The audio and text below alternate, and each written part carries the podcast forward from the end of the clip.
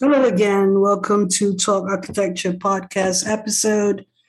The episode that is anticipating the Clubhouse event to be hosted by the Club Room, the School of Architecture on post podcast session with those who we had interviewed earlier, Ms. Chia Yvonne, Mr. Huat Lim, and Ms. Amna Emmer, um, and to be moderated by a few of us, including Izati, myself.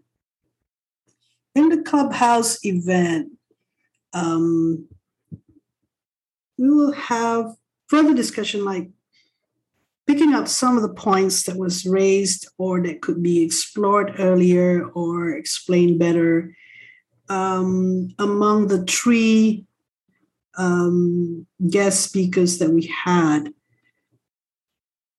Um, it wasn't a long time, but sometime in September, uh, August, at the end of August. And it started in the beginning of August, but at the end of August, we decided to have this series of podcasts talking about whether Malaysian architectural schools can be like the AA school. Now, one would ask, I, I was I was tweeting this, and somebody said, "Why the AA?" You know, because um, that person was in another school in the UK, and that person felt that um, he had uh, a good um, a good experience similar to to the AA anyway. And why why why do we need to focus on the AA? And even Amna AMR said that the AA ha- hadn't really evolved after Alvin Boyarsky's passing. Um, so there was this question of how should how would um, the AA evolved from Alvin Boyarsky's time.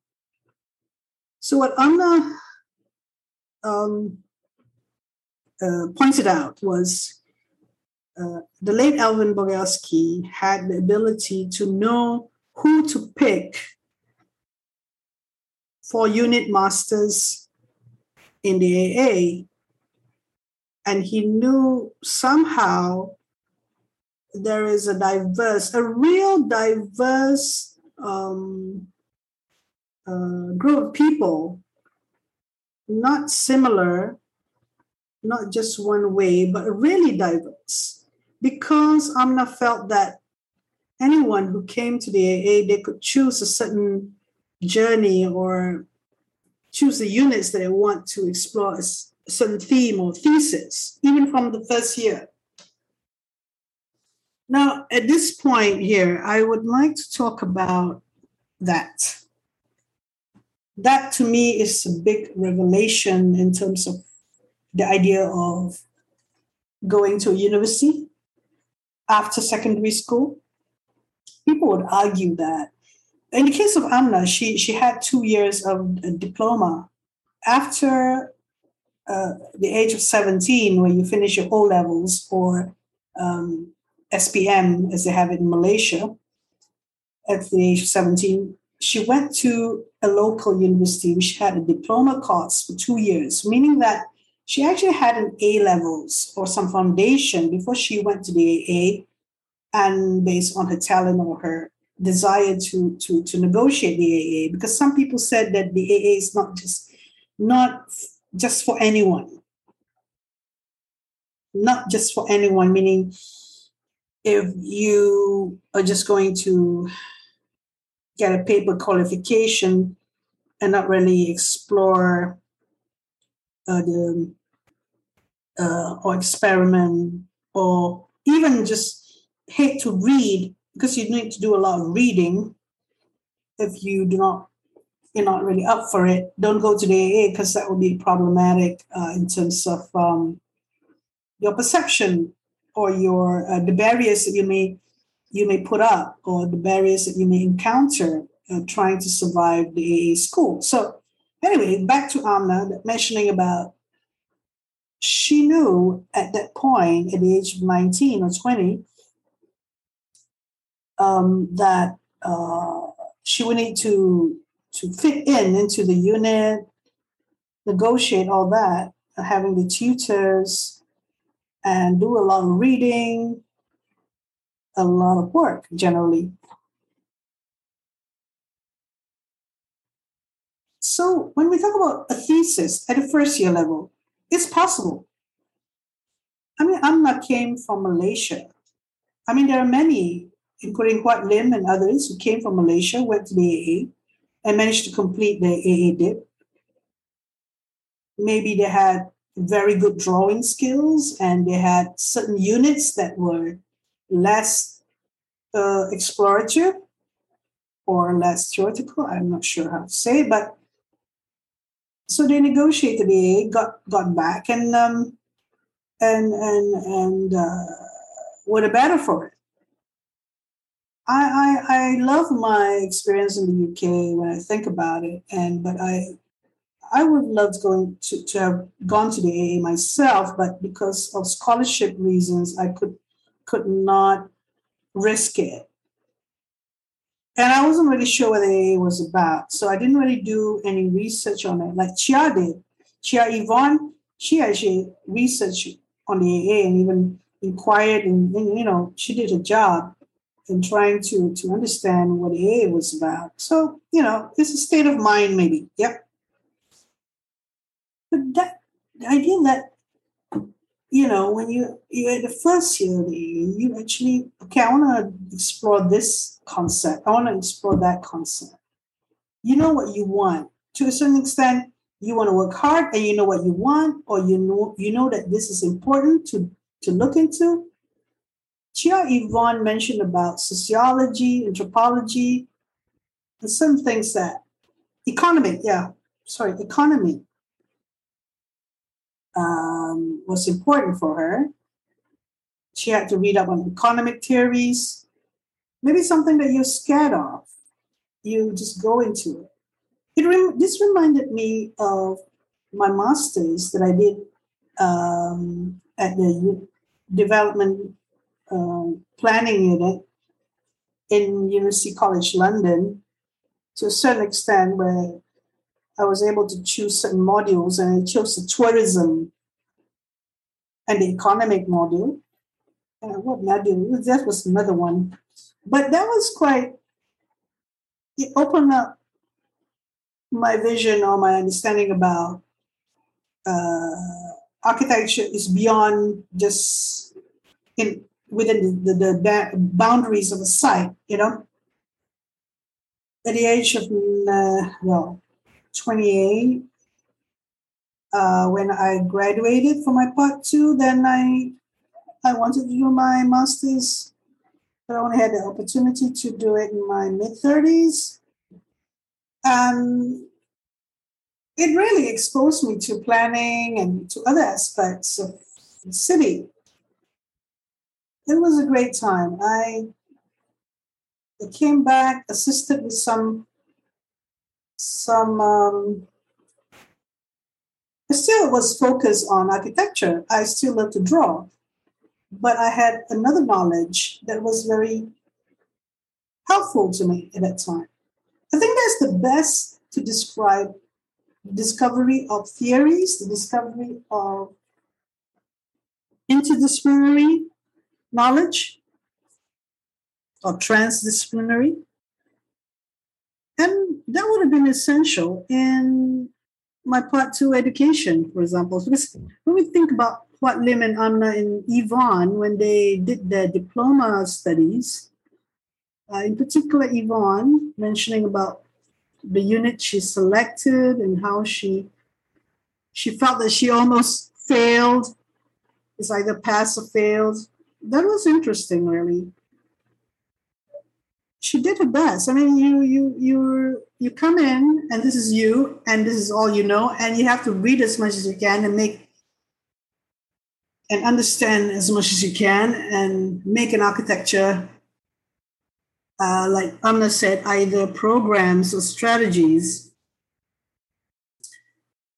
that's what the school is about. The school had parallel to the de- design studio projects, technical studies, which the students have to deal with, separated from the arguments. The arguments of the technical part of the project is not argued in the studio. It is just something that you submit. Uh, you know, you have to complete and submit and to pass the course.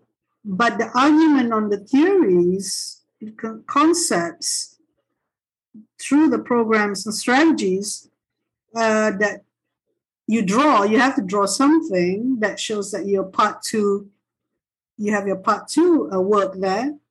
It's something else.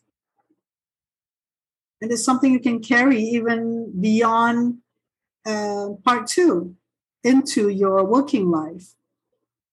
Now, isn't that what is supposed to happen in the Malaysian schools of architecture? The fact that you carry on some a baby, you know, like a thesis from the beginning. I mean, Amna's the way Amna described her journey was interesting. The way that she did, she learned as much as she could until the third year, and then she couldn't find the thread uh, to continue, but she had different experience, which is more focused rather than broad, which is similar to what uh, many architecture schools should be in general. Not necessarily, I'm thinking about Malaysian architecture schools, but many architecture schools in general, they, they have should have should, it be broad base for the first three years and then much more focus in the diploma or the, the part two years I felt it's like that, but in when we don't deal with theory in a way that we deal with theory uh, in the AA, the way they dealt with theory is not the same as how we deal it in um, the school that I'm I'm teaching in. I mean, theory of architecture, which is just like the it's trying to be embedded in one semester's work it's not throughout the whole three years. It's like it's reduced from three years to one semester. And that's what I can say at the moment. This was happening to the curriculum. There is no theory of architecture. I mean, design principles in the first year, uh, graphic communication principles, design principles, um, communication yeah, I'll said that. Those were concerns in the first year. In the second year, you have that semester of theory of architecture. Quickly, the students would do something and sharing and investigate a bit, but they don't ask bigger questions. Then, through their work, they're supposed to understand the, the importance of the design process. But how much? How much do they understand? And how much are they convinced about it? So there's a big difference, you know, between theory of architecture uh, being taught in the AA school and in one Malaysian school of architecture that I'm talking about. So, yeah, because the other semester, the second semester of second year is on sustainable design. And then in third year is about urban context. And then this technical project at the end. So it's up to the student. When we talk about student learning, it's interaction, it's, it's a synergy, it's a feedback loop between the studio masters and the students, and or the students and the world in terms of gaining that knowledge, uh, taking the, uh, you know, like experimenting or exploring a subject. Now, when talk about the first degree, people say, no, you just have to make them well versed technically. They have to have the digital architecture skills, you know, BIM, Revit, or whatever they, you know, is, is just picking up those skills. It's very vocational like, and there is no um, ideas are just to apply. There's no right understanding more than what they should so really, I mean, I'm trying to break it down. I'm trying to relate to the AA school, I'm not trying to say that all Malaysian architecture schools have to be exactly like the AA, but I'm trying to focus on theory of architecture and how that was dealt with in the two models. Generally, the school that I'm teaching and the AA school. And trying to reconcile or trying to think of a reconciliation of theory of architecture. How could it be um, done or manifested much seamlessly or much better in the studio work. Now, okay, I'll try to zoom back to a time when I was a student at Leicester Polytechnic.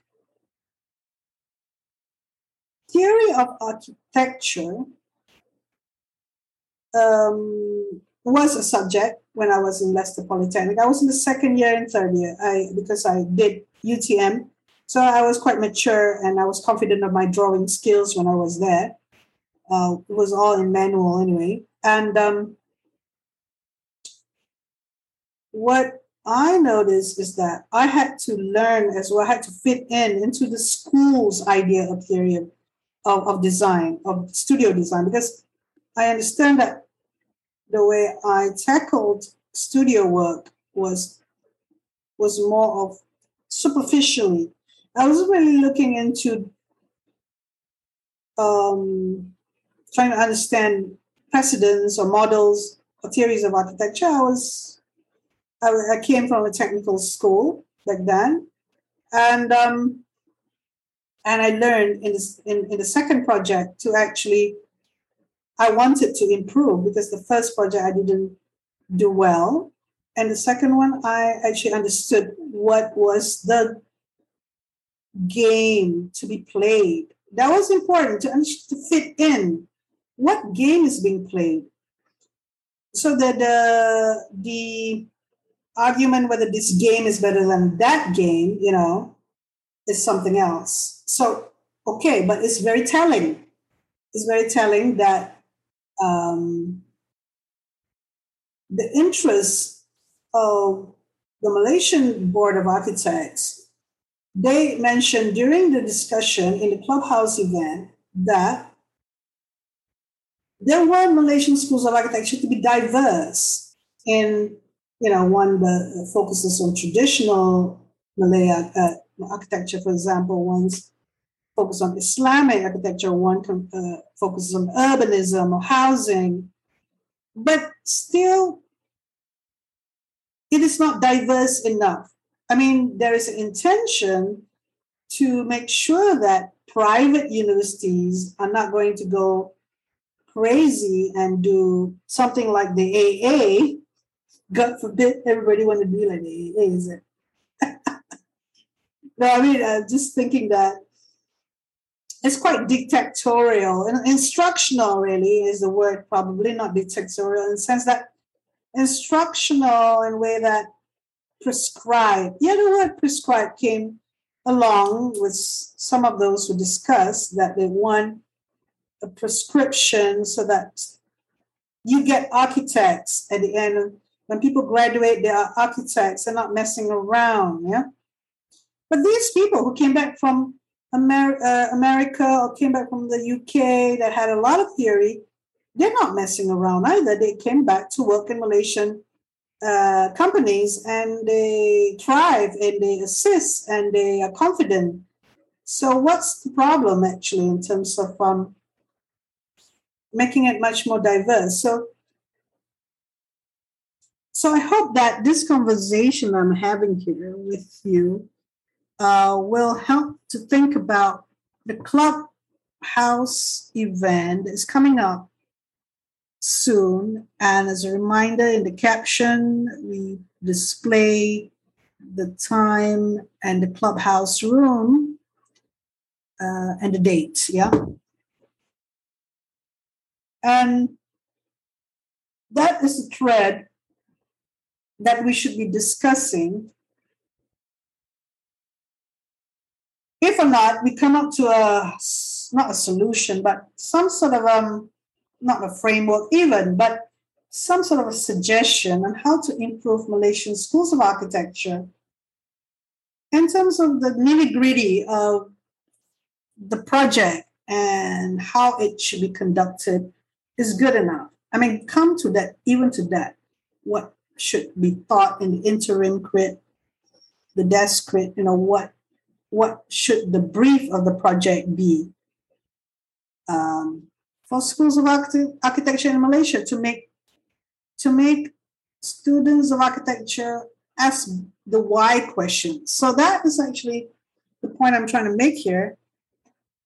Bringing in all the the points that have been raised by all the speakers and trying to answer the question how Malaysian local architecture graduates can compete globally. That's another issue, whether that's a separate thing, whether it doesn't matter if theory of architecture is not strong, but I think from what's what's uh, comments that is theory and practices as one, so that sort of confidence to compete globally, maybe we can ask the question of what during that session uh, in Clubhouse uh, in the, uh, on the 21st whether um, working with Foster's after the AA and how he find his how he find his methodology, how he find um, what he learned and how he applied in his uh, practice as a designer. Is he a one-off? Uh, is he obscure or is he someone who we could model upon. He is just that the way that we need to understand Huat Lim, Huat Lim's way of working, and maybe from what he will say about his interaction with the students currently could give us some clues as to what how the students could could be more um, as one, you know, theory and practice when they do the methodology. I have my own opinion with the site context issues driven projects. So we shall, it's going to be a good discussion. And uh, we hope that we can say a lot in uh, one and a half hours, it should not, or about maximum two hours, depending on whether the speakers are going to speak that long. I mean, from 8.30 to 10.30. And please be there and, and do chip in uh, if you need to. And um, but much of it will be the discussion between um, the speakers and the moderators. Thank you for listening in and good evening.